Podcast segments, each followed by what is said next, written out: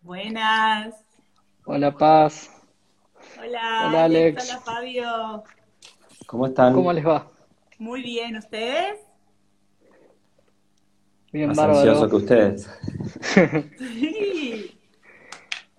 Bueno, Bueno, la verdad que, que fue interesante cómo surgió el, este vivo porque, bueno, hay, hay un tema que, que viene haciendo mucho ruido que quizá se presta mucho a confusión entre los diferentes componentes y, y la verdad que el gluten ha, ha cobrado cierta trascendencia que por ahí no, no es tanto. Eh, creo que de, de esta charla deberíamos excluir a los pacientes celíacos. Totalmente. No, no me animaría a excluir a los sensibles al gluten, pero a los pacientes celíacos seguro. Sí. Sí, ni a los ¿Sí? intolerantes al trigo, pero a los celíacos sí. Sí, exactamente. Bueno, eh, usted, bueno, recién los estaba presentando a la medida que se, cuando justo se unieron. Eh, básicamente, eh, quería saber si ustedes saben que la, la dieta libre de gluten en Estados Unidos viene este, aumentando de, este, de forma importante, casi el, el 30% de la población en Estados Unidos está evitando el consumo de gluten, ¿sí? Eh, no sé si, si tenés algo, alguna, algún dato estadístico, este, Paz, distinto. No sé, en la maestría se ha tocado este tema.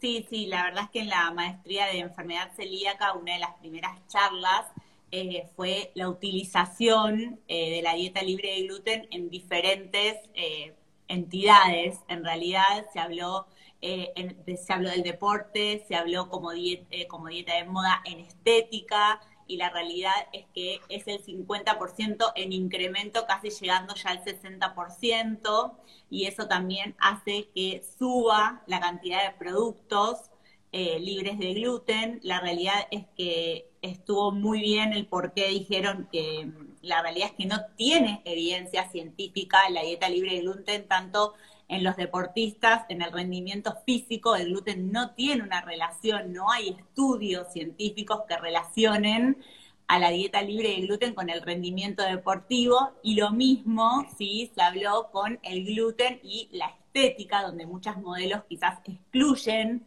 al gluten pensando que excluyendo las harinas de forma equivocada, sí, uno tiene una estética totalmente diferente. Eh, pero la realidad es que en Estados Unidos y acá, cada vez más, eh, se está tomando la dieta libre de gluten sin indicación médica y ese es un gran problema. Bueno, me diste pie para el siguiente ítem que me había notado, que por qué se preguntarán que es tan importante aclarar esto. La verdad que es probable que eh, así como hay subdiagnósticos de enfermedad celíaca, probablemente eh, hoy haya más sobrediagnóstico de enfermedad celíaca que pacientes celíacos mismos. Este, mm, porque realmente en, hace algunos años no podíamos hacer conocer o que se tome en serio la enfermedad celíaca y hoy prácticamente se ha puesto de moda eh, y probablemente haya más mal diagnosticados celíacos de los que realmente son celíacos, ¿no? Sí, totalmente. Que- Creo que hay un autodiagnóstico, por lo menos a mí como nutricionista, me llegan muchos pacientes en dieta libre de gluten, sin anticuerpos, ni hablar endoscopía con toma de biopsias, por lo cual hay que volver a reintroducir, hacer un desafío, eh, y la realidad es que se están tomando decisiones personales sin pasar por profesionales eh, porque creo que se está confundiendo y se está tomando, creo que Alex lo, lo podrá explicar mejor que yo también, eh, al gluten como sinónimo de trigo. Exacto, y eso es lo que vamos a, eso es lo que vamos a tocar en, el vivo hoy. Y, ya, y otra vez me das paso al siguiente ítem. ¿Cómo se compone el grano de trigo? Y esta es una pregunta que le hago a ambos. Le doy pie al, al genio. Eh, a ver, primero, eh, en ca- cada palabra que, que van diciendo, me, me siento muy tentado de hablar tres horas, ¿no? De cada palabra. Eh, porque hablamos del gluten y yo ya ahí haría una diferencia, ¿sí? Digamos, de, cómo uno trabaja con el trigo también es cómo va a trabajar con el gluten y qué gluten va a comer después. el gluten no es todo lo mismo, aunque podamos ver una misma partícula, ¿sí? Eh, cómo lo trabajamos también, es el producto final, ¿sí? A mí lo que a mí muchas veces me, me, llama la atención es cómo analizamos una sustancia eh, hacemos toda una teoría de eso y después, al momento de comerlo, esa sustancia puede ser diferente. O sea, digo, eh, el gluten que yo como seguramente es distinto al que come Paz o al que come Fabio, ¿sí? de cómo cada uno lo procesa en su casa. Y, entonces, ese punto en algún momento tenemos que parar un poquito para, explicar a quienes están escuchando a, qué me refiero con esto. ¿no? Pero volvamos a esto que decía el grano. El grano tiene el endosperma, que será el 80-85% del grano, que es donde está más que nada el almidón, ¿sí? algo de las proteínas está ahí también. Tenemos el germen, que es muy poquitito, 2%, 2,5%, que es muy chiquito y muy nutritivo. O sea, ahí tenemos vitaminas, vitamina E, muchos minerales, es la parte más interesante. Y después tendremos el salvado, ¿no? las cáscaras. Ahí tenemos 12, 15% más o menos. Esa es más o menos la composición de un grano integral de vuelta, cuando hablamos de harina, hay harinas blancas refinadas, industrializadas, hay harinas integrales, harinas que te hacen creer que son integrales porque son blancas y se le agrega después salvado. O sea, hay todo un mundo ahí que también podríamos explicar. Con las semillas, eh, ¿viste? Diferencias. El pan blanco con semillas. Claro, por eso, por eso. Hay, hasta colorantes caramelos para darle color a la harina y que parezca integral. O sea, que hay, hay un mundo también muy creativo para adulterar el producto de origen, ¿no? Eh, Así que bueno, ah, eso es más o menos el grano de trigo. Excelente. Paz. Sí. Yo acá me imprimí un par de dibujos, pero ¿qué es el gluten y cuál es la función? Bien. A ver si se ve. Tengo, tengo un par de dibujos hechos. No, súper bien. Súper, súper. Se ve re bien. Se ve re bien. Bueno, eh, cuando Alex mencionó al endospermo, nosotros dentro del endospermo tenemos la parte de los hidratos de carbono y de las proteínas. Nos vamos a meter en la parte proteica. Dentro de la parte proteica, que es aproximadamente el 10 al 12% de 10 gramos de cereal, ¿sí? existe un 85% que son gliadinas y gluteninas, que son las que están en rojo y azul, ¿sí? que son proteínas que tienen secuencias de aminoácidos ricas en prolina y en lisinas que lo que generan es respuesta inmunológica en un paciente que tiene una predisposición genética, ¿sí? Y eh, desencadena una respuesta inmunológica en el celíaco. ¿sí? Son las proteínas. Cuando ya esas proteínas, y bueno, esto Alex también puede hablarlo mucho mejor que yo, eh, creo que el gluten lo tenemos que tomar como un acrónimo, porque en realidad en el celíaco lo que afecta son las secuencias tóxicas de aminoácidos, ¿sí? El gluten, como Alex decía, tiene diferentes eh, formas en que llega a cada organismo, ¿Por qué? Porque es la mezcla de las harinas de trigo, avena, cebada y centeno que tienen estas proteínas, péptidos y secuencias tóxicas que generan la respuesta inmunológica, con, mezclado con agua y un posterior amasado que es una red de aire. ¿Sí?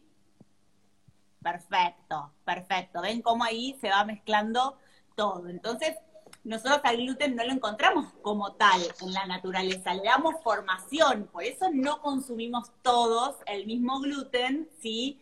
Y ese dibujo es el que nos va mostrando las diferentes características de elasticidad, extensibilidad, ¿sí? Que le da esta red de gluten a determinados productos, específicamente productos de panadería. ¿Sí? Pero como decía Alex, es totalmente diferente según la manipulación y según el procesamiento de cada uno. A diferencia de las, una cosa son las proteínas del trigo relacionadas con la gliadina y la glutenina, que son el 80%, o sea, de la parte proteica, un 80% son gliadinas y gluteninas. Un 10% son globulinas, albúminas y aproximadamente un 4% son los inhibidores de amilasa tripsina, ¿sí? O sea que dentro de la fracción proteica del grano de trigo tenemos tres grupos de proteínas por ahora, ¿sí?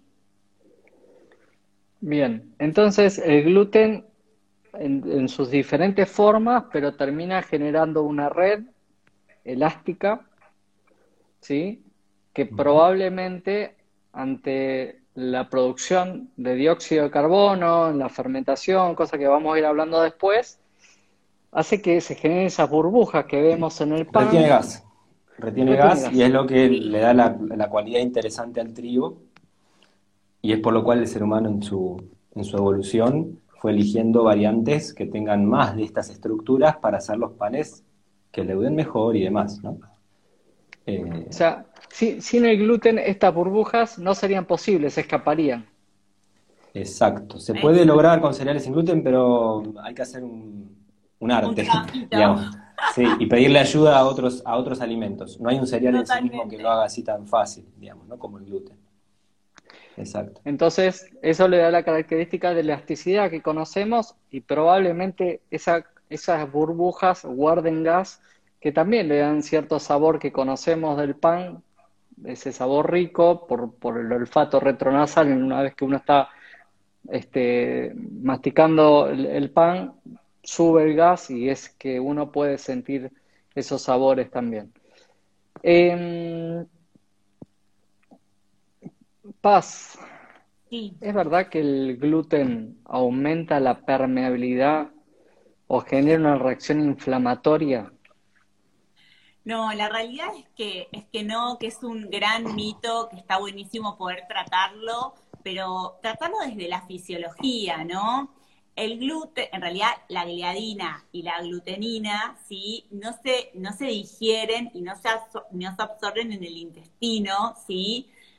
Salvo cuando eh, el celíaco tiene un aumento de la permeabilidad intestinal por otro motivo, ingresa al intestino y se desencadena la respuesta inmunológica, ¿sí? Pero en personas no celíacas, ¿sí? La gliadina y la glutenina no tienen ningún efecto sobre la mucosa, sobre los enterocitos, no generan respuesta inmunológica innata, adquirida, nada, Y si hablamos de permeabilidad intestinal, lo hablamos desde otro lugar, no lo hablamos desde el gluten, lo hablamos desde de una disbiosis intestinal, un sobrecrecimiento bacteriano, que tiene más que ver con una, con una fermentación, con intolerancias alimentarias, pero no el gluten que consumimos, la gliadina y la glutenina, directo a la mucosa intestinal, no le hacen absolutamente nada a un no celíaco. Excelente. Estará por, estará por saberse si la sensibilidad al gluten es realmente esto. Es algo que todavía no se ha aclarado y probablemente no sea el origen, pero eh, quería que quede claro esto, que justamente el gluten no aumenta la permeabilidad intestinal y no genera un fenómeno inflamatorio, por lo menos hasta lo que hoy se sabe. Veremos el día de mañana, pero hoy se sabe que no. Totalmente. Bien. Eh, ¿Qué tenemos en la harina aparte del gluten? ¿Vos ya algo empezaste a esbozar? Sí. Dentro de, lo que es em, la, el grano de cereal, tenemos la parte del almidón, los hidratos de carbono y tenemos las proteínas. Dentro de los hidratos de carbono tenemos a los fructanos, que son unos hidratos de cadena media, ¿sí? Y como dijimos, en las proteínas tenemos a los atis, tenemos a la gliadina, a la glutenina, a las albúminas y a las globulinas. Respecto a los fructanos, los fructanos son unos hidratos de cadena media que no se digieren y no se absorben en el intestino y que son fermentados por nuestra microbiota intestinal. Muchas veces, sí, estamos en presencia de disbiosis o de sobrecrecimiento bacteriano y esos fructanos provenientes del grano de trigo, ¿sí? generan una fermentación con liberación de gases que no son los mejores y generan sintomatología. pero cuando hay una microbiota benéfica, una microbiota modulada, ¿sí? esa fermentación de los fructanos, porque esto también es, eh, es importante decirlo, no, en, todas las personas los fructanos no generan ¿sí? esta fermentación sintomática, la generan en donde hay una disbiosis o un sobrecrecimiento bacteriano, sino ¿sí? los fructanos, el almidón resistente, la fibra, los prebióticos, son los mejores sustratos para que esta microbiota pueda generar ácidos grasos de cadena corta como el butirato, eh, determinados gases también, y favorece, lógicamente, al colonocito, o sea, la salud intestinal, pero también al bienestar general, porque ya sabemos que tiene impacto más allá del intestino. No sé, Alex, vos qué querés agregar respecto a esto. Eh, a ver, en ese sentido está bien. Yo también eh, invito a, que siempre pensemos a, que el ser humano que recibe ese gluten, ese trigo, esos fructanos, es siempre diferente, ¿no? Y, esto lo digo en, una sociedad que va teniendo la tendencia a tener todo un sistema digestivo cada vez peor, ¿sí? O sea, digo, las patologías digestivas eh, están creciendo a lo loco por todos lados. O sea, tenemos trastornos inflamatorios digestivos de todos los colores, disbiosis bacteriana en la microbiota tremenda. Entonces, si el gluten es una proteína difícil de digerir y tantas otras cosas que están en el trigo, como las lectinas, que ni las mencionamos y también son complejas, o los fructanos y demás, eso en un organismo, en un ser humano, que cada vez está para mí, de mi punto de vista, en peor estado para recibir a estos, a estos elementos tan complejos, la situación se agrava también porque, porque el, receptor está cada vez peor, digamos, ¿no? Entonces, eso también es importante eh, de tenerlo en cuenta eh, en, toda la, en todo este estudio. Y ni entramos todavía en el trigo y la producción, ¿no? Y de tantas cosas que tenemos, oh. pero, pero yo creo que, digamos, tenemos que empezar a pensar al ser humano en sus hábitos. Cuando hablaban ustedes del gluten y la permeabilidad intestinal, supongamos que puede ser un factor que ayuda a desencadenar con muchas otras cosas. Bueno, esas muchas otras cosas tienen que ver con los hábitos, con un montón de cosas que estamos haciendo mal en toda nuestra alimentación en un contexto que hace que el sistema digestivo esté cada vez más débil, más frágil, y que tal vez por eso el gluten, si tiene alguna relación, es porque estamos cada vez peor, digamos, ¿no? O sea, desde ese lado lo diría yo. Sí, totalmente. Yo, estoy de acuerdo en que nosotros tenemos, lógicamente, el conocimiento sobre las diferentes fracciones del trigo, pero cada organismo lo recibe de una manera totalmente diferente y como decís vos, eh, estamos tan lábiles a estos trastornos digestivos por la alimentación que llevamos, porque no sabemos lo que comemos y somos los que nuestra microbiota hace con lo que comemos. Entonces ahí es donde está la diversidad de, personas y ni hablar de todas las modificaciones que ya nos vas a contar eh, del, trigo previo al consumo. Igual estamos dejando, quizá me parece el jugador más importante. No, hoy, no, hoy hay fútbol, pero por eso traigo lo del jugador. Estamos dejando el jugador más importante fuera, que ya lo mencionaste, que creo que es el gran responsable de todo esto, y que probablemente sea responsable de la producción, sea responsable de cómo, cómo cocinamos, que es los inhibidores de la, de la milasa tripsina, ¿no, Paz? Sí, sí, la realidad es que los ATIS eh, son un acrónimo para designar a los inhibidores de la milasa tripsina, que son un componente proteico que se encuentra aproximadamente en un 4% eh, en el trigo, en la, en la cebada y en el centeno.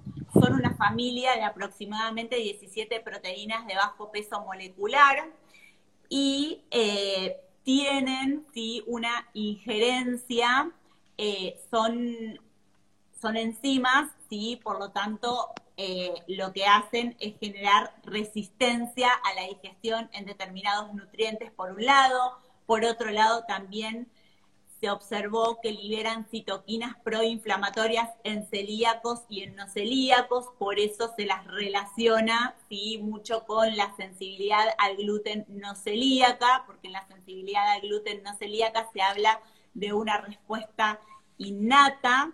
eh, pero creo que acá eh, una de las funciones principales que tiene, que podemos compartir con Alex, es que actúan como defensa contra plagas y parásitos al inhibir eh, sus enzimas digestivas.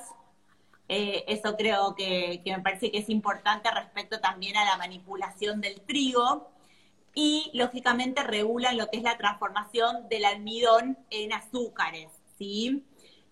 inhiben la acción de estas dos enzimas, de la milasa que se encarga de transformar el almidón en azúcares y de la tripsina eh, que lo que hace es romper los péptidos de las proteínas, por lo cual en la evidencia científica y en los estudios de fase 1 y casi 2, ¿sí? ya se está viendo más la relación de la sensibilidad al gluten con los satis y no con los fructanos y no con el gluten dentro de lo que es la sensibilidad al trigo o al gluten no celíaca. Bien, ya, me contestaste la, la siguiente pregunta que tenía formulada ya, este, que justamente probablemente los, los ATI sean los responsables de la sensibilidad al gluten y muchos otros síntomas que tengo, lo veo Alex con muchas ganas de hablar, pero probablemente... No, yo, iba a decir recién cuando decía los atis sean, y yo iba a decir, porque no sabemos cocinar, tenemos lo que tenemos, digamos, ¿no? Bueno, sí, sí. pero si digo eso, me salteo todo lo otro. Te voy a dar pie. El alimento que está llegando a la cocina de cada ser humano, más allá de que no, no están cocinando, no tiene nada que ver con lo que era antes. Entonces son, son muchas etapas, pero ya cuando llegue, si, es el momento ahora, las explico, y si no, no, ustedes dirán. Todavía no. Todavía no. Eh, te está dejando, te está, está dejando, viste, eso que Para el final. todos de Alex. No, es que hay, mucho, mucho. Más hablan ustedes, más pienso todo lo que se podría decir. Tendría que estar anotándome acá cosas, ¿viste? Como, frutilla del postre. Em, entonces, estos inhibidores, que algunos lo conocen como antinutrientes, justamente son, impiden que la milasa, que la enzima encargada de romper las moléculas de almidón, actúen. Totalmente. y de las proteínas, porque son amilasas y tripsinas, o sea que actuarían sobre tanto la parte de hidratos de carbono como la parte proteica. Y de ahí viene que por más que no haya disbiosis, también se genera fermentación a nivel intestinal, porque hay una cantidad importantísima de hidratos de carbono sin digerir y eso es terrible. Bueno, Alex, vos sabés que hoy se calcula que los API tienen una concentración hasta 30 veces más alta en el trigo de lo que era antes. ¿Tenés alguna explicación con respecto a esto? Eh, hay explicación y no sé si es lo que más me preocupa, pero está la, digamos, primero está bueno siempre poner las cosas en, un contexto, ¿no? Digamos, nosotros nos venimos relacionando con los cereales, nosotros digo los seres humanos, hace 8.000 años, 10.000 años, depende de la zona, ¿sí? Eh, y, en toda esa evolución hubo todo un aprendizaje del ser humano, tanto a relacionarse en el cultivo como a relacionarse después en la parte de la cocina. Todo eso es lo que en estos últimos 30 años sufrió una transformación nunca antes vista en la historia. O sea, el ser humano está expuesto ahora a situaciones que nunca las pasó, no son comparables con otra etapa nuestra evolutiva. ¿no? Eh, en, esa, en esa evolución hubo selecciones de granos buscando por ahí, y más cuando esto se volvió más comercial en estos últimos años, estos 200 años diría yo, eh, en buscar granos que tengan más gluten y por ende tienen más ATI y también algunos tienen más FODMAP, ¿sí? Buscando más esponjosidad. De hecho, en muchos países, por ejemplo, el centeno era el cereal principal y fue desplazado por el trigo, ¿sí? O sea, el centeno era el pan nutritivo y el trigo era el, alimento de fiesta, el, el que se hacían las cosas dulces de vez en cuando. Y esa tendencia fue reemplazada, fue sustituida, ¿no? Y mucho de eso tiene que ver con mucha de lo que vivimos hoy actualmente en la humanidad, de, los costos, de lo que más rinde, de lo que más gusta, de lo que más se vende y un montón de cosas que, están asociadas a ese tipo de pensamiento. Pero lo cierto es que el, trigo que hoy tenemos cambió muchísimo a lo que era antes. ¿sí? Pero dentro de eso, eh, yo siempre hablo de, tres fases en las cuales yo veo diferencias eh, abismales a lo que era y lo que es o por lo menos lo que es a nivel masivo, industrial y que lo que la mayor parte come, ¿no? Porque digo, Eh, hay otras variantes que después podemos hablar de eso, ¿sí? Pero ya en tierra, ¿sí? Hoy cambió la forma de cultivar a, gran escala, lo que lleva a la más, a, la mayor parte de la población, ¿no? Entonces hoy se trabaja eh, con una cantidad enorme de agrotóxicos, ¿sí? Entonces tenemos un trigo que está recontra fumigado, Ni hablemos del posible trigo transgénico que pueden incorporar en Argentina, pues eso ya sería una demencia, ¿no? Pero sin llegar a eso ya estamos en un estado tremendo, ¿sí? Entonces, digo, tenemos que empezar a pensar en estas eh, historias clínicas de patologías inflamatorias, ¿sí? ¿Qué efecto tiene el glifosato sobre la microbiota? Cuando hay estudios sobre ratones que muestran que lo deshacen la microbiota, ¿no?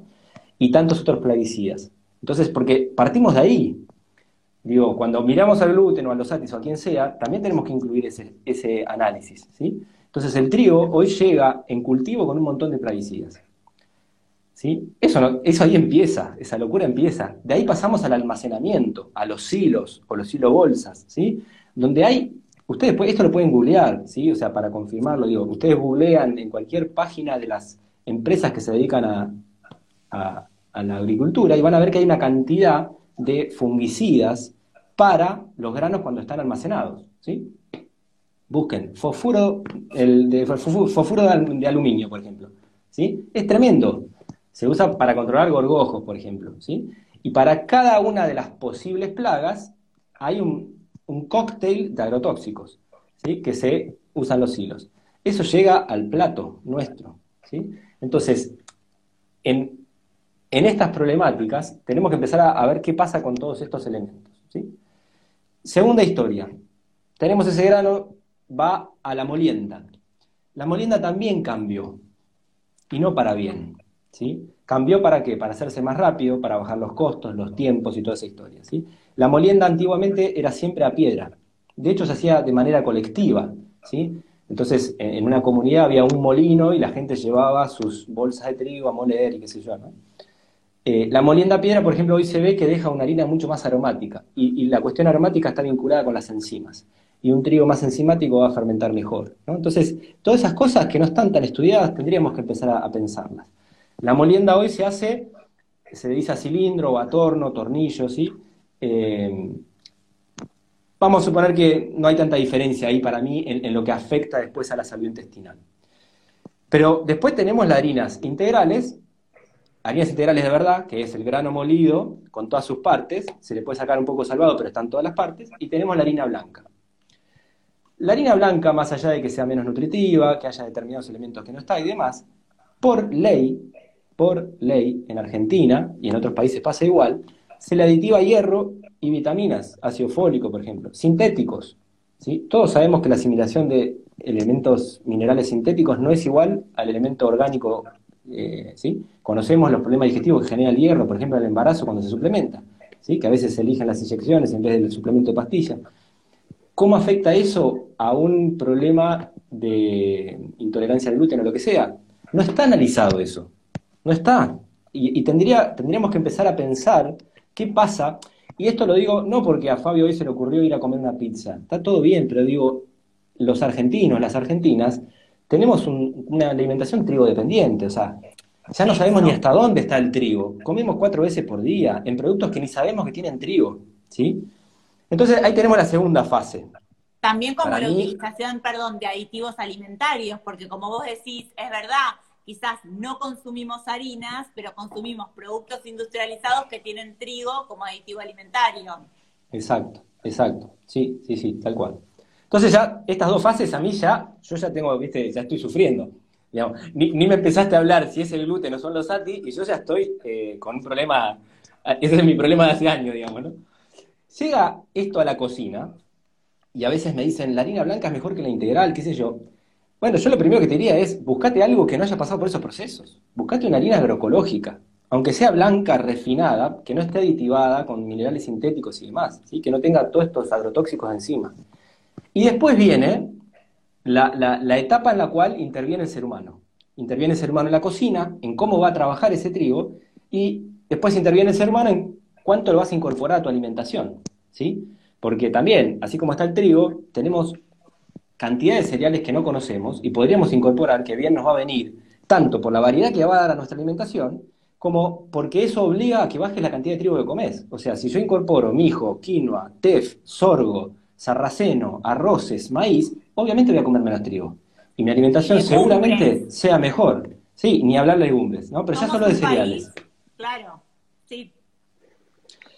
Y en esta historia de la qué hago en la cocina, vivimos en una sociedad que está todo el día corriendo detrás de la zanahoria apurada, ¿y qué hace? No, no cocinamos ya, muchos ya no cocinan, no saben cocinar. Y los que cocinan perdimos la sabiduría que habíamos adquirido de época de los egipcios al día de hoy, de cómo trabajar a los granos, ¿sí? Que hay que remojarlos, germinarlos, fermentarlos, tostarlos, cocinar, todos esos procesos generan transformación de los atis, ¿sí? del gluten, de las lectinas, Entonces, ahí es cuando yo digo, analicemos ese gluten de buen origen, bien, una buena molienda y bien trabajado en la cocina, y veamos qué pasa después en el paciente.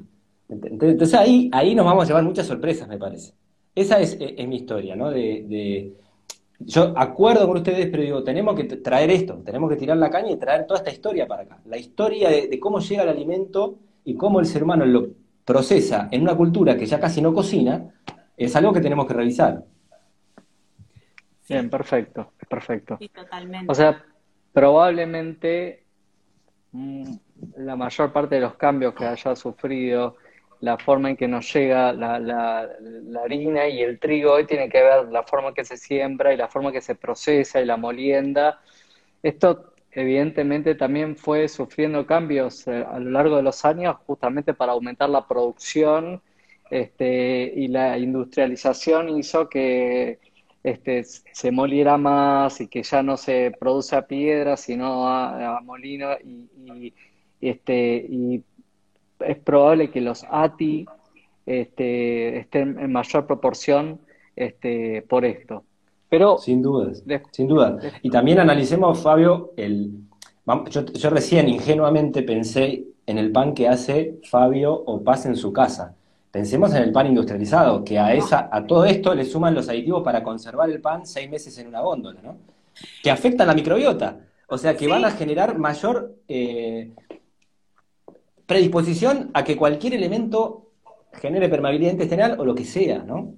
Y justo es lo que te iba a preguntar, porque hablamos de, todo, o sea, nosotros empezamos hablando del grano como grano en sí, y el principio iba por otro lado, que lo dejamos como la frutilla del postre, pero claro, no es lo mismo que llegue la harina a nuestra casa a que llegue este producto para, para consumir, porque viene harina que como vos decís, no sabemos qué es directamente, acompañada con azúcares simples, grasas saturadas, glutamato monosódico, aditivos alimentarios. Entonces, eso también genera ¿sí? una, una necesidad de seguir consumiendo ese tipo de alimentos y como vos decís, somos una población gluten, de, eh, gluten no, trigo dependiente, teniendo un montón, un montón de harinas, ¿sí? que las desconocemos por haber estado tantos años sumergidos en, el mundo del trigo y hoy creo que es, eh, tiene que haber mucha educación alimentaria, ¿sí? Sobre el sorgo, sobre el mijo, sobre el trigo, sobre los pseudocereales, trigo sarraceno, amaranto, quinoa, también por más de que no sean cereales, las legumbres, las harinas de, de los frutos secos, de semillas. Creo que lógicamente cada uno con el procesamiento más natural ¿sí? y más inocuo posible, pero tenemos que empezar a dar esa visibilidad, que no somos trigo en esta población. Bien, hay, sintonía, porque me, vienen adivinando lo que voy a preguntar. Yo te estaba por preguntar qué otras harinas. Em, yo me parece, aparte, no, es poco importante lo que mencionamos previamente y sobre todo la, forma, el cambio que fue sufriendo el trigo y, y, todos los, los venenos que le ponen y cómo se procesa, pero quizá esta etapa que viene ahora sea la que pueda recomponer parte de este alimento. Alex, eh, hoy subiste una historia que te lleva a un título, a un artículo que está titulado La masa madre, ese fermento que hace la diferencia. ¿Podés comentarnos un poco, o sea, la forma de obtener los nutrientes, cómo se, cómo se debe obtener el alimento?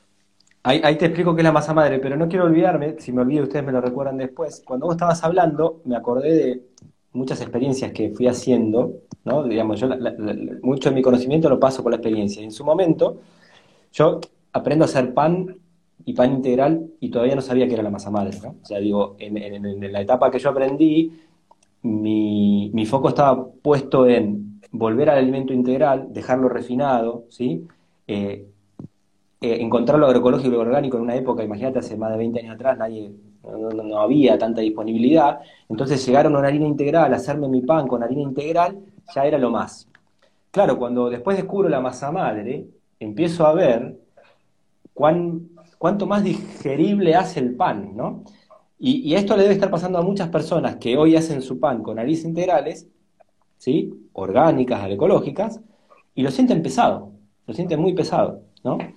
Entonces, eh, ahí entra en juego la masa madre y entra en juego la fermentación, porque también podrías trabajar con levadura, no es lo mismo, para mí no tiene la misma calidad, pero sí, si vos entendés que lo que necesita el cereal es reposo, tiempo, hidratación, horas, aún con levadura puedes lograr algo mucho más fácil de digerir que lo que están comiendo hoy en día. ¿no? Entonces, ¿qué es la masa madre? La masa madre es un fermento, ¿sí? que es harina y agua que se mezcla y bajo determinadas condiciones, que es la, condición número uno es temperatura ambiente, una temperatura de 20, 22, 24 grados, al cabo de horas o un día o dos días va a empezar a fermentar. ¿sí?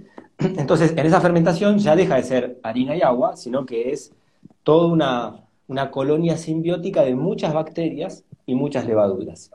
Entre esas colonias de bacterias hay lactobacilos y entre las levaduras está el eh, Saccharomyces cerevisiae, el, que usa la gente para panificar, ¿sí?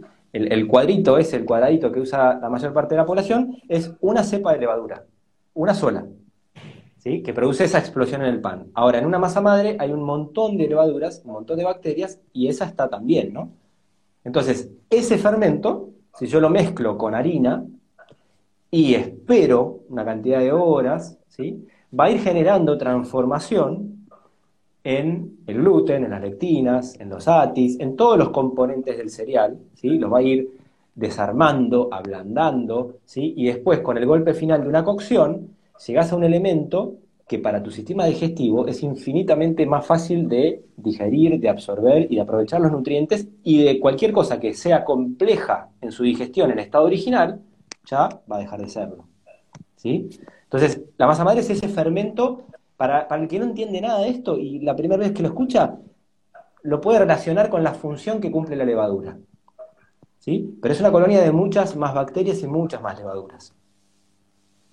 Sí. Bien. Quizá acá está el secreto, ¿no? no, lo que está buenísimo que, que dijo Alex, que concuerdo totalmente, es esto de qué distinto es adicionar cosas a las harinas o adicionar determinados, eh, determinadas sustancias para agilizar los procesos que empeora la biodisponibilidad que tienen los diferentes nutrientes. Entonces, eh, me parece que, está bueno eh, poder volver un poquito para atrás, a bajar y a esperar, porque creo que lo que dijiste vos tiene que ver con esto, con esperemos, los procesos se dan, no los agilicemos. El pan necesita tiempo. Si no estás dispuesto a esperar, no comas pan. O sea, es, para mí es así. Porque aún haciendo con levadura, si vos vas a comprar esa levadura, la, que venden en todos los supermercados, el sobrecito, ¿sí? O sea, que es en polvo. Bueno, mi sugerencia sería que no le des bola a lo que dice el paquete, que te dice un sobrecito por kilo de harina, creo que dice. En vez de un sobrecito, usa un cuarto de sobrecito. Un cuarto. Y en vez de esperar una hora, como te dicen ellos, espera cinco, seis o siete horas vas a ver que tenés un pan que tiene mucho más sabor, mejor olor y lo vas a, digerir mejor. O sea, vos lo que estás usando es menos fermento para darle más tiempo al proceso de fermentación y por ende al proceso de transformación de todas estas sustancias indigestas. ¿sí? Entonces ya usando así la levadura obtendrías algo mejor, seguro. Totalmente, totalmente. Es, probable que el secreto de todo esté acá, justamente en la fermentación, ¿no? La, la autólisis este, de los antinutrientes o de los API, de, del almidón, del gluten y probablemente la parte digestiva lo sienta de otra forma y no repercuta en la fermentación a nivel intestinal, porque se absorben mucho mejor los alimentos. Yo, hay un dato que el, ácido láctico, que, que, la fermentación, hace que uno tenga más salivación a la hora de, de comer pan. En cambio, cuando viene con levadura sola no hay tanta salivación. La salivación tiene una enzima que es la milasa. Ya empieza a actuar la milasa en la masticación. Aparte de la flora que tenemos, la microbiota que tenemos en la boca, ya empieza la digestión a nivel de, la masticación misma. Y eso no está tanto cuando hay levadura sola y no está fermentado, no, no, no hay acidez. Hay muchos trabajos hechos eh, después yo les puedo facilitar, sobre la masa madre y sobre la acidez. La acidez en el sentido de, eh, en un proceso de fermentación empiezan a actuar los lactobacilos que producen ácido láctico, ¿sí? Entonces, la masa madre los tiene y por ende en una fermentación va a generar estas, estas reacciones, pero si no a veces hay procesos de fermentación que no se usa masa madre, pero sí se usan, no sé, un kéfir de agua o un yogur o un suero, elementos que tienen lactobacilos, por ejemplo, y van a generar más transformación en el ácido fítico, ¿sí? más transformación sobre el gluten. Eh, entonces hay un montón de trabajos que ya se están haciendo en, esto, porque esto surge a partir de lo que les iba a decir antes, digamos, yo cuando comía pan integral, ¿sí? pan integral y tenía mi harina integral orgánica, agroecológica, pero hacía con levadura, todavía no sabía que era la masa madre, y venía, arrastraba lo que había aprendido socialmente, que era hacer un pan, dejarlo dos horitas y comerlo. O sea, usaba el sobrecito de levadura entero, tal como figuraba. Eh, el pan me caía pesado, o sea, digo, yo tengo una digestión buena, como de todo, no, no es que tenga un problema particular, pero lo sentía. Claro que con costumbre te vas acostumbrando, pero era un alimento denso, ¿viste? Y, claro, cuando empecé a conocer la masa madre, a hacer fermentaciones más largas, etc., cambió radicalmente la historia. Entonces yo lo, lo, vivencié, más allá de lo que les pueda compartir contándoles, ¿no? Y esto le pasa a un montón de personas que se, se le diagnostica una intolerancia al gluten o una problemática al gluten, lo que sea, y dejaron de comer el pan que venían comiendo y pasan a comer un pan de masa madre, pero bien hecho, porque también la historia ahí, ahora como está de moda, todo el mundo dice le pongo masa madre. Le pongo masa madre no quiere decir que sea un buen pan. ¿Sí? Tiene que tener un buen proceso de fermentación, porque ahí es donde vienen las transformaciones de los elementos difíciles de digerir del trigo o de otros cereales, ¿sí? Entonces, porque hoy es, no, sí tiene masa madre. Yo lo pruebo y digo, esto es un, ¿viste? un bodón que no sé qué, por ahí tiene, pero no saben hacer pan, no sé, o sea, digamos, eh, por, por, algo el pan, eh, eh, el pan, es un arte, digamos, ¿no? Y, hay tantas, tantas formas de relacionarse con, con, estos cereales y demás, ¿no? Entonces, bueno, ahí hay, el tiempo juega un papel fundamental, ¿no? En, la transformación de, de, todos estos elementos, ¿no? Sí, totalmente.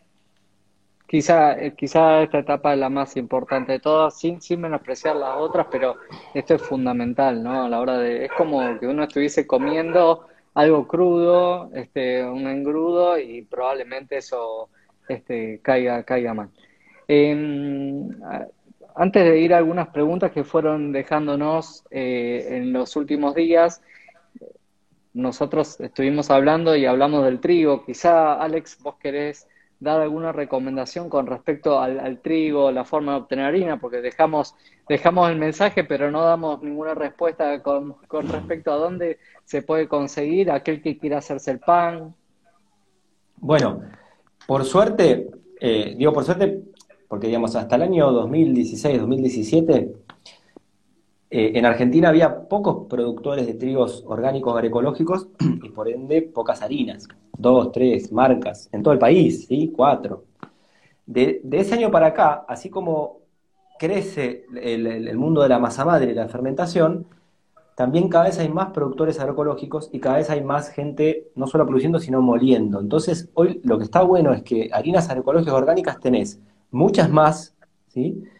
diferentes moliendas que antes no había, eh, o sea, moliendas a piedra y moliendas a cilindro, con diferentes tamices, ¿sí? O sea, con más o menos salvado. Entonces, una persona que tiene cierta duda con su sistema digestivo puede empezar con una harina agroecológica, por ejemplo, de tipo 3 ceros, que es una harina que se le ha sacado un poco de salvado, sigue siendo integral, pero con un poco menos de salvado, y hacer una buena fermentación, un pan que descanse muchas horas. Entonces ahí ya vas a tener otra, otro resultado. Eh, marcas hay millones, a mí me gusta mucho Fincas El Paraíso, me gusta eh, la pachita orgánica, me gusta. Bueno, tradicionalmente en Argentina estaba la gente de naturaleza viva y campo claro, ¿sí? Eh, uso la harina del roble, que es una harina biodinámica, de molino mayal, hay, hay muchísimas. Menciono y seguro me estoy olvidando de cantidad de amigas, amigos que, que producen harinas. Vale la pena experimentar, ¿sí? O sea, yo si tengo que decir algo es, no se queden con una, prueben distintas también, por los sabores y por cómo las van a sentir a nivel digestivo, ¿no? Sí, y lo que estuvo bueno, como, como dijiste previamente, Fabio, es que empezamos eh, como nos llegan los pacientes. Empezamos desde la patología, ¿sí?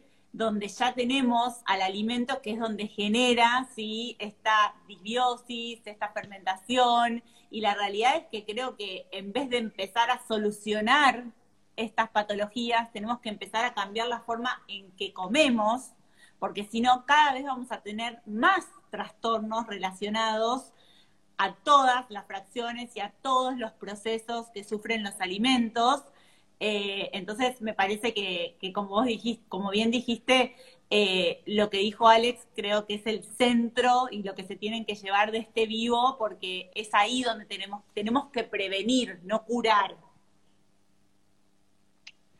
Es, uno podría interpretar que es una cadena de errores, ¿no? Exacto, desde, la siembra, la, molienda y la forma de, procesarlo, de cocinarlo. ¿Mm? Eh, yo, fui recibiendo algunas preguntas por ahí, a ver, durante el vivo, la verdad que si uno está atento a, lo que va diciendo el otro y a hablar, es difícil ir leyendo las preguntas que van surgiendo, pero eh, yo tengo algunas preguntas que, que fueron haciendo en las historias que pusimos eh, ponen que el gluten es malo para las personas, si preguntan si el gluten es malo para las personas con hipotiroidismo o tiroides Hashimoto, eh, esa la puedo contestar yo. Dale, sí, todo, todo, porque hoy una alumna en la facultad me preguntó lo mismo. Ojalá te esté escuchando. o sea, hay una asociación fuerte entre lo que es la enfermedad celíaca y la tiroides Hashimoto, aproximadamente eh, eh, hasta el 30% de los pacientes celíacos pueden tener tiroides Hashimoto y esto es un fenómeno inmunológico. Hay una fracción de, la eliadina que puede ser similar a, una proteína de superficie de, de, la tiroides, pero la verdad es que el problema no es ese, el problema es que en la medida que el paciente celíaco empieza a hacer tratamiento, empieza a absorber mejor eh, la, levotiroxina y de esa forma empieza a hacer efecto. Pero no es que todo paciente con tiroiditis Hashimoto tiene que evitar el gluten. Eso es un error garrafal. Y eso hay muchos endocrinólogos que indican la dieta libre de gluten en pacientes con tiroiditis Hashimoto. Ese es un error. O sea, el paciente tiene que estudiarse antes de cualquier tratamiento y eso me lo estoy guardando para el final. Em, es tremendo. Te juro que ese tema. Pregunta si le hace mal a los celíacos. Sí, le hace mal a los celíacos y hasta ahora son los únicos. Eh, sin, sin hablar, quizá eh, Alex dejó ver un poco, quizá es como estamos consumiendo el gluten, eso no lo sabemos.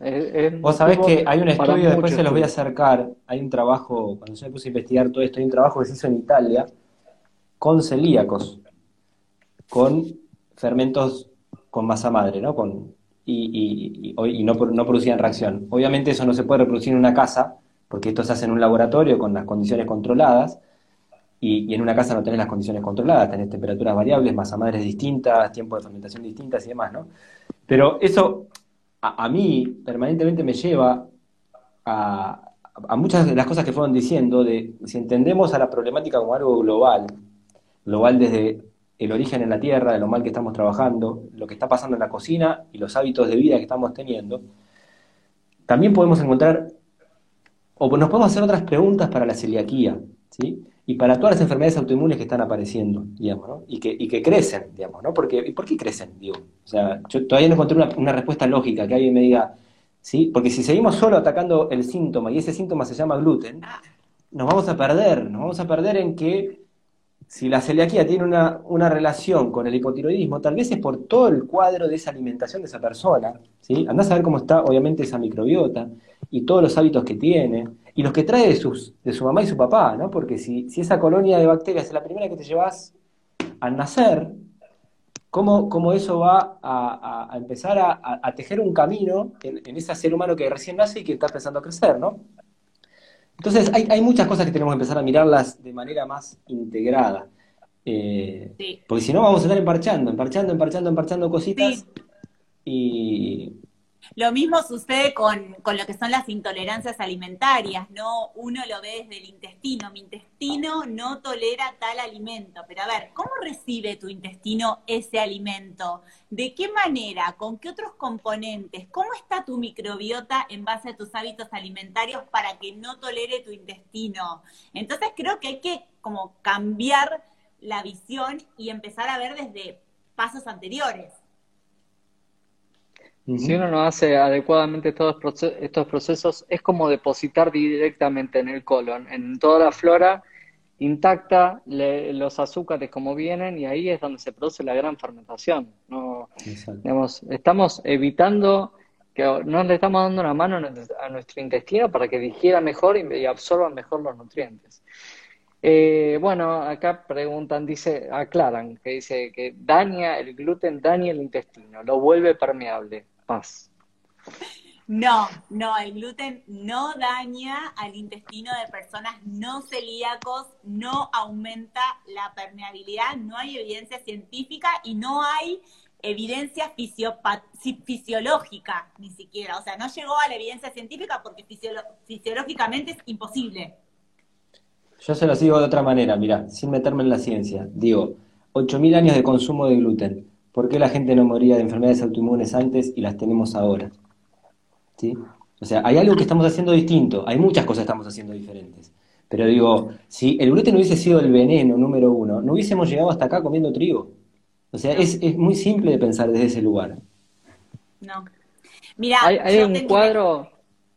Sí, no, no, sí, hay un cuadro muy interesante. Eh, en el cual las infecciones bajaron a partir de, la, Segunda Guerra, que es con el invento de, los antibióticos de, de la Primera Guerra, y las enfermedades autoinmunes vienen creciendo y evidentemente esto tiene una explicación en la cual no, no, estamos viendo, no estamos viendo, tenemos que ver el bosque un poquito más atrás, ¿no? Tratando de identificar esto que dice Alex. Sí, y con eso una, una mínima acotación que, como dice Alex, todo conocimiento nace de una experiencia. Nosotros tuvimos la oportunidad en el año 2015 de ir a la comunidad Toba eh, y poder evaluar el consumo y poder evaluar los anticuerpos eh, de enfermedad celíaca. Y lo que vimos cuando evaluamos el consumo, vimos dos poblaciones totalmente diferentes vimos los señores de aproximadamente 60 años, que eran los cazadores recolectores, con un estado nutricional óptimo, con una calidad de alimentación totalmente diferente a la gente más joven que uno las veía con una malnutrición basada en el sobrepeso, en la falta de micronutrientes y cuando le hacíamos el cuestionario alimentario, sí, vivían a base de lo que son las tortillas parrilleras, a base de harina de trigo, y cuando hicimos el screening de enfermedad celíaca en esa población, ¿sí? vio mayor porcentaje que la población general, pero eso es porque es una comunidad cerrada y comparten genética, pero encontramos en la gente joven, no en la gente que se alimentaba también de otra manera. Interesantísimo, interesantísimo. Bueno, más preguntas. Eh, dicen que inflama, ya eso lo, aclaramos. Hay algo que es interesante. Engorda por sí solo, Paz. no, ah, es un mito. Sí, sí, la realidad es así. Eh, a ver, tenemos una gama de harinas ¿sí? Tenemos los cereales, tenemos las legumbres, tenemos los pseudo cereales, tenemos las harinas de frutos secos. Lo que pasa es que nosotros estamos viviendo en una comunidad de trigo y lógicamente ese trigo lo vehiculizamos a través de alimentos ultraprocesados y esos alimentos ultraprocesados tienen aditivos alimentarios como el glutamato monosódico, tienen azúcares concentrados, grasas saturadas que generan, sí, que uno quiera seguir comiéndolo. Entonces, no es culpa del gluten, ¿sí? Es que nosotros no tenemos una educación alimentaria y no respetamos las proporciones, ¿sí? que nos sugieren, por ejemplo, las guías alimentarias para la población argentina, donde sí, la mayor parte de nuestra alimentación tiene que estar cubierta por frutas, por verduras, ¿sí? con un control de harina, y dentro de ese control de harina tenemos que fijarnos en que sea lo más natural posible, ¿sí? Usar totalmente el tiempo, darle tiempo a los alimentos, como dijo Alex anteriormente, elegir las harinas, entonces, no, el gluten no engorda, no, somos nosotros que elegimos y hacemos las cosas mal. Y la forma en que se, eh, que se cocina, como Alex eh, lo dijo más de una vez, ¿no? Eso también tiene que ver y mm, el mejoramiento de la, la, biodisponibilidad de los nutrientes. Eso es también fundamental. Bueno, acá dicen que la vida sin gluten es más saludable, ¿sí? Eh, las harinas son un problema, sí, son un problema, pero probablemente no, no es que la, la, este, la vida sin gluten es más saludable. Em, y aparte hay, gluten donde no se pueden imaginar que hay gluten. Hay trazas de gluten donde menos se lo imaginan. Em, más, que, más que gluten, dice acá, pienso en los agroquímicos y un poco Alex se explayó bastante bien antes. Eh, a ver, bueno, hablan de la dificultad para digerir el gluten, ya, ya fuimos eh, hablando. Genera cáncer el alto consumo de gluten. Es un error. No, no, lo que pasa es que se está confundiendo y se está homologando al gluten con el trigo. Entonces creo que es la, es la gran falla que estamos viviendo y a partir de ahí, bueno, todo lo que contó Alex, detrás de eso hay un mundo para modificar. Si ya empezamos a pensar que el gluten no es sinónimo de trigo y escuchamos todo lo que nos contó Alex y empezamos con esa modificación, es un montón. Más son los hábitos, porque digo, eh, hoy salen estudios que cada uno los lee como quiere, primero, y los interpreta según como le conviene ¿sí? Yo esto mismo que, recién decían del gluten, eh, eh, han salido estudios de que la carne producía eh, cáncer, ¿viste? Y te lo tiran así nomás. Hay que ver qué tipo de carne, cómo la cocina, la frecuencia con la que la comes, los hábitos tuyos, toda tu salud, porque no es lo mismo la carne en un individuo que tiene una alimentación muy variada, una microbiota recontra variada y equilibrada, ¿no? O sea, esas definiciones así son las que nos llevan a, nos hicieron, no sé, hacerle la cruz a un montón de alimentos. Sí. La historia de las grasas, ¿no? Cuando nos, fumamos tres décadas de, grasas trans y nos querían hacer creer que bajaban el colesterol, ¿sí? Y, eso no se dice hoy. Y la margarina y los aceites hidrogenados, recién ahora están reconociendo algunos de los problemas que, pero para eso durante tres décadas eran la, nadie comía manteca, no comíamos alimentos de origen animal, el huevo era era un tremendo problema y todos comiendo margarina y grasas hidrogenadas, ¿no? Lo que así la el huevo me hace acordar muchísimo en el hospital los pacientes que pasaban por una colecistectomía porque tenían litiasis vesicular, se les sacaba el huevo por un mes, pero las carnes se la dabas. Entonces, o sea, qué incoherencia, ¿no? La cantidad de grasas que le estoy dando Igual creo, a ver, eh, aprendimos de algunos errores, pero creo que eh, estamos cometiendo otros, eh, en lo cual, a ver, lo fuimos viendo, ¿no? Detrás de la industrialización fuimos sacándole nutrientes a las harinas y agregándole suplementos y, y a la inversa, ¿no? También cometimos errores que hoy los conocemos, los subsanamos, pero bueno, eh, hay yo llegué a casar, hay miles de preguntas, no, no, no logré leer ninguna em, y pido disculpas, ¿no? Pero eh, recién preguntaron si hay ATIS en el resto de los alimentos y esto Alex lo, lo ha planteado por ahí en otro vivo que tuvimos también, aclara que tiene que ver, no son ATIS, pero son, eh, se le dice antinutrientes, son enzimas que inhiben, son sustancias que inhiben las enzimas para la digestión y eso se soluciona, no sé, Alex, si quieres comentar. Sí, eh, hay, digamos, para, contarlo de forma simple, o sea, todos los grupos de cereales, todos los cereales que fuimos mencionando y todas sus harinas, obviamente, todos los grupos de las legumbres, todos los porotos, las arvejas, las lentejas, los garbanzos, y el grupo de las semillas, las oleaginosas como girasol, sésamo o los frutos secos, almendras, nueces, un, antinutriente más, uno menos, pero todos esos grupos de alimentos tienen sustancias, ¿sí? inhibidores enzimáticos, o ácido fítico, lectinas o gluten, una u otra. Todos esos grupos de alimentos se van a beneficiar de que vos hagas varias cosas antes de comértelos. ¿sí? O sea, si los remojás, si los tostás, si los fermentás, si los germinás, si los cocinás, todas esas cosas hacen que se vayan transformando las sustancias y lo que vos comas ya no sea ¿sí? Eh, esa sustancia tan compleja en origen que te iba a traer problemas, digamos, ¿no? Entonces, después, bueno, podemos analizar, ah, no, pero la lenteja no tiene gluten, no, bueno, pero tiene mucha más lectina, entonces habría que tener en cuenta determinadas cosas. ¿Sí? Cada, cada alimento particular le podemos hacer algunos métodos distintos, pero no podemos ir y, llenarnos, porque lo que pasa es que veníamos comiendo industrial, dejamos lo industrial, vamos a un almacén natural, compramos toda la semilla que hay, así como viene empezamos a comer semillas a lo loco.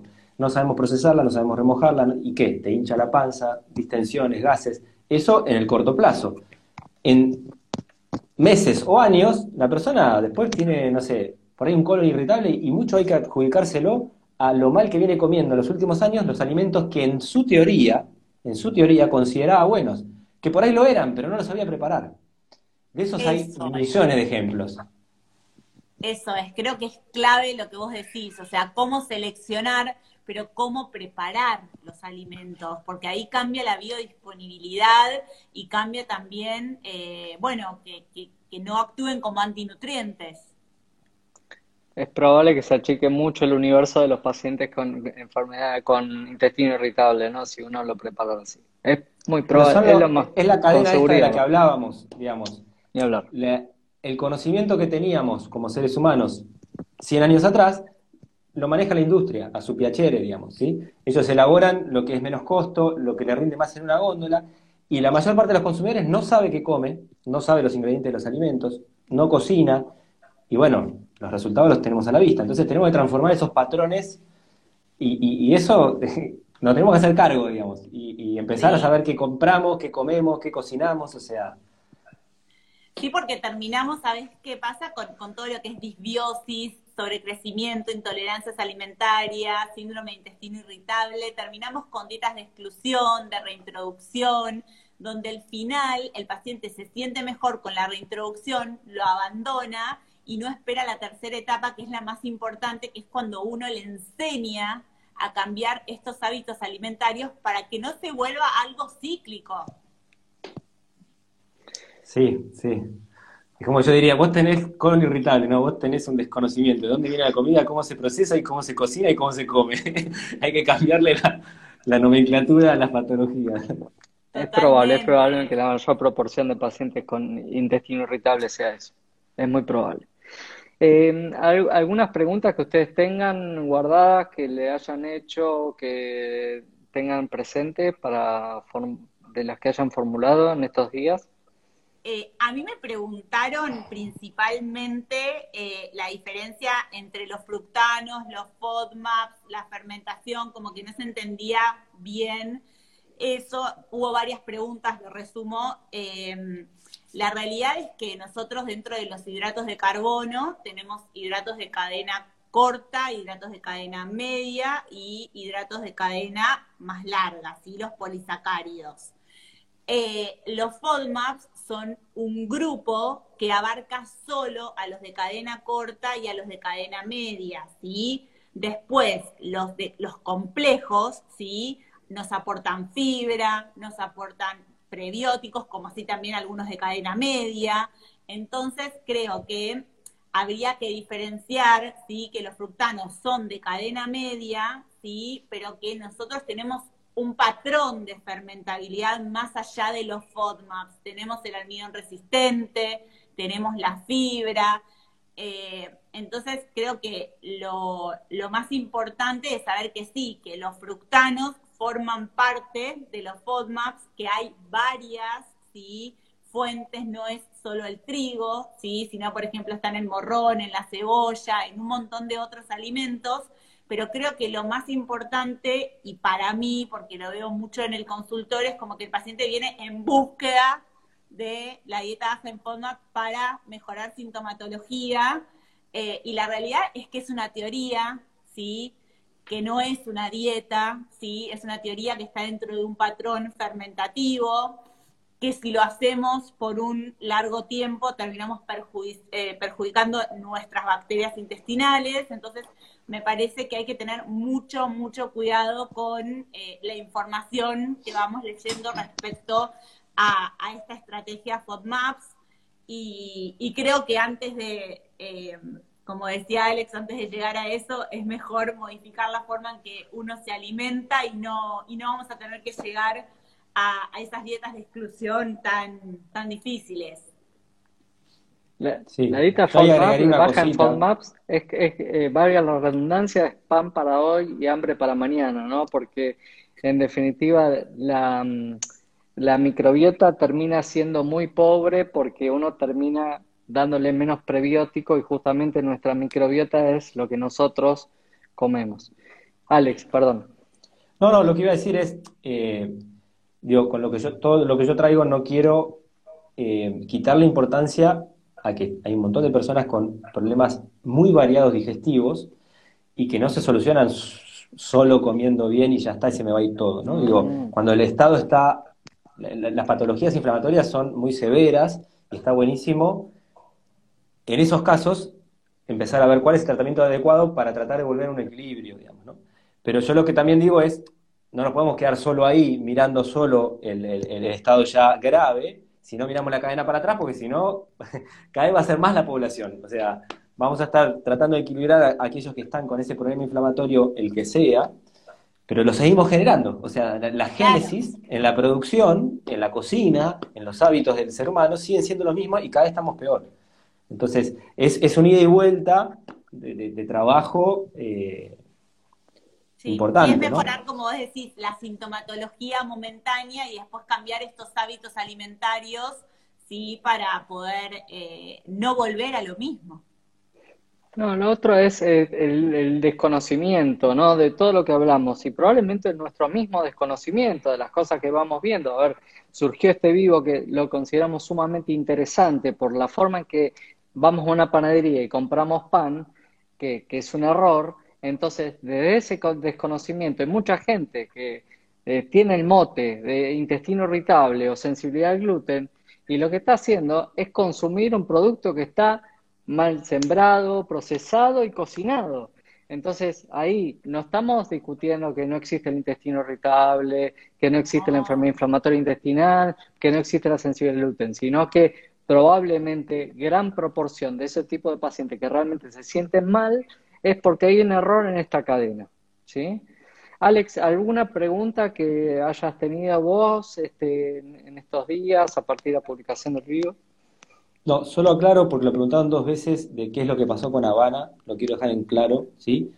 Eh, porque votó una campaña en contra de Habana, porque estaban por implantar el trigo transgénico HB4 en Argentina, ¿sí?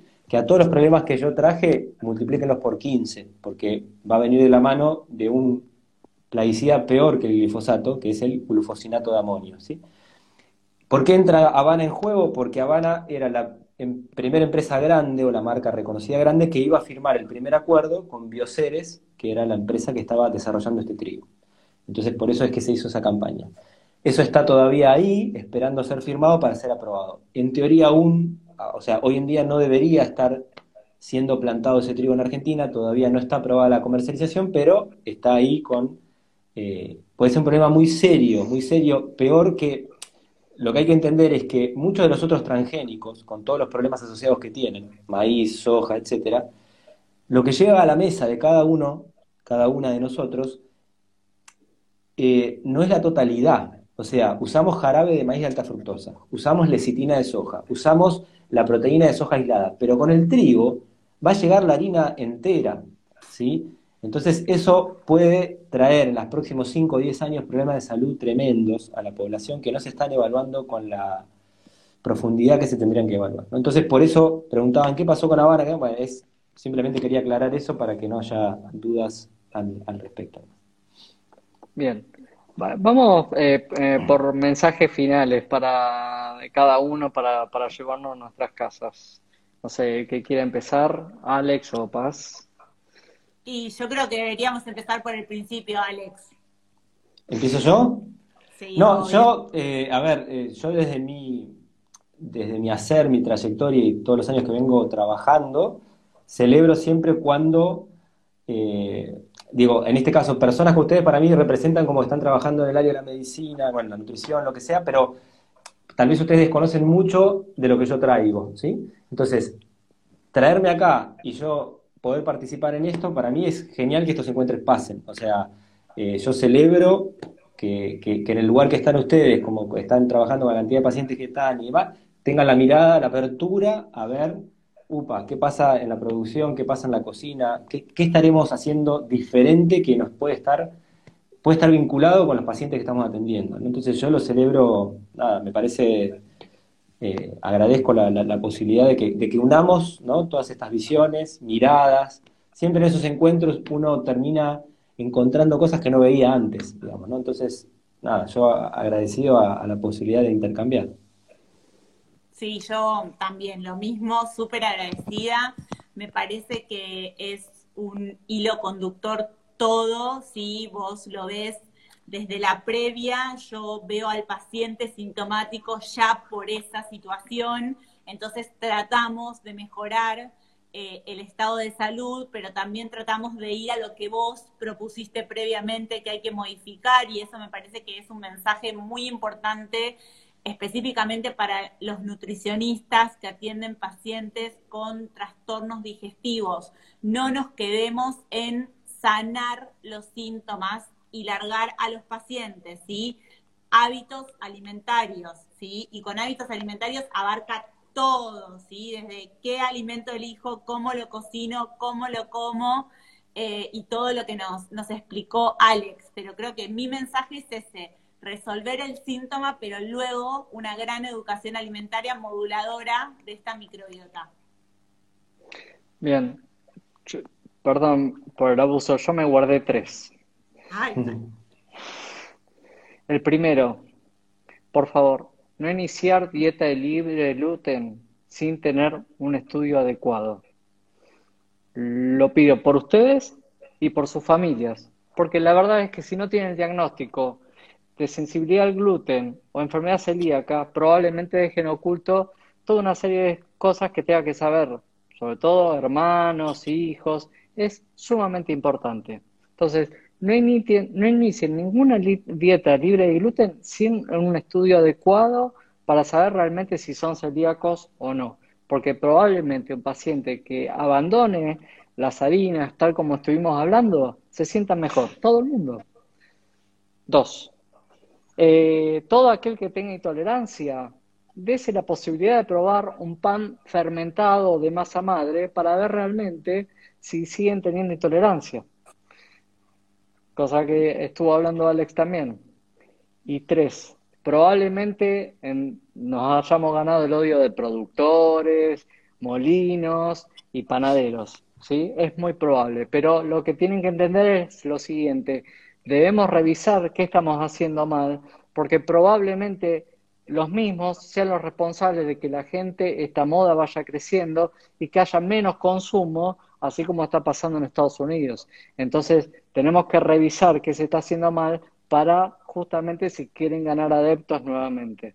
Así que la verdad que disfruté muchísimo esto. Eh, me gusta abrir la cabeza a todo esto y darnos cuenta que hay muchas cosas que realmente estamos haciendo mal, nosotros y todos también, y, mirar para, para, para atrás y, revisar, ¿no?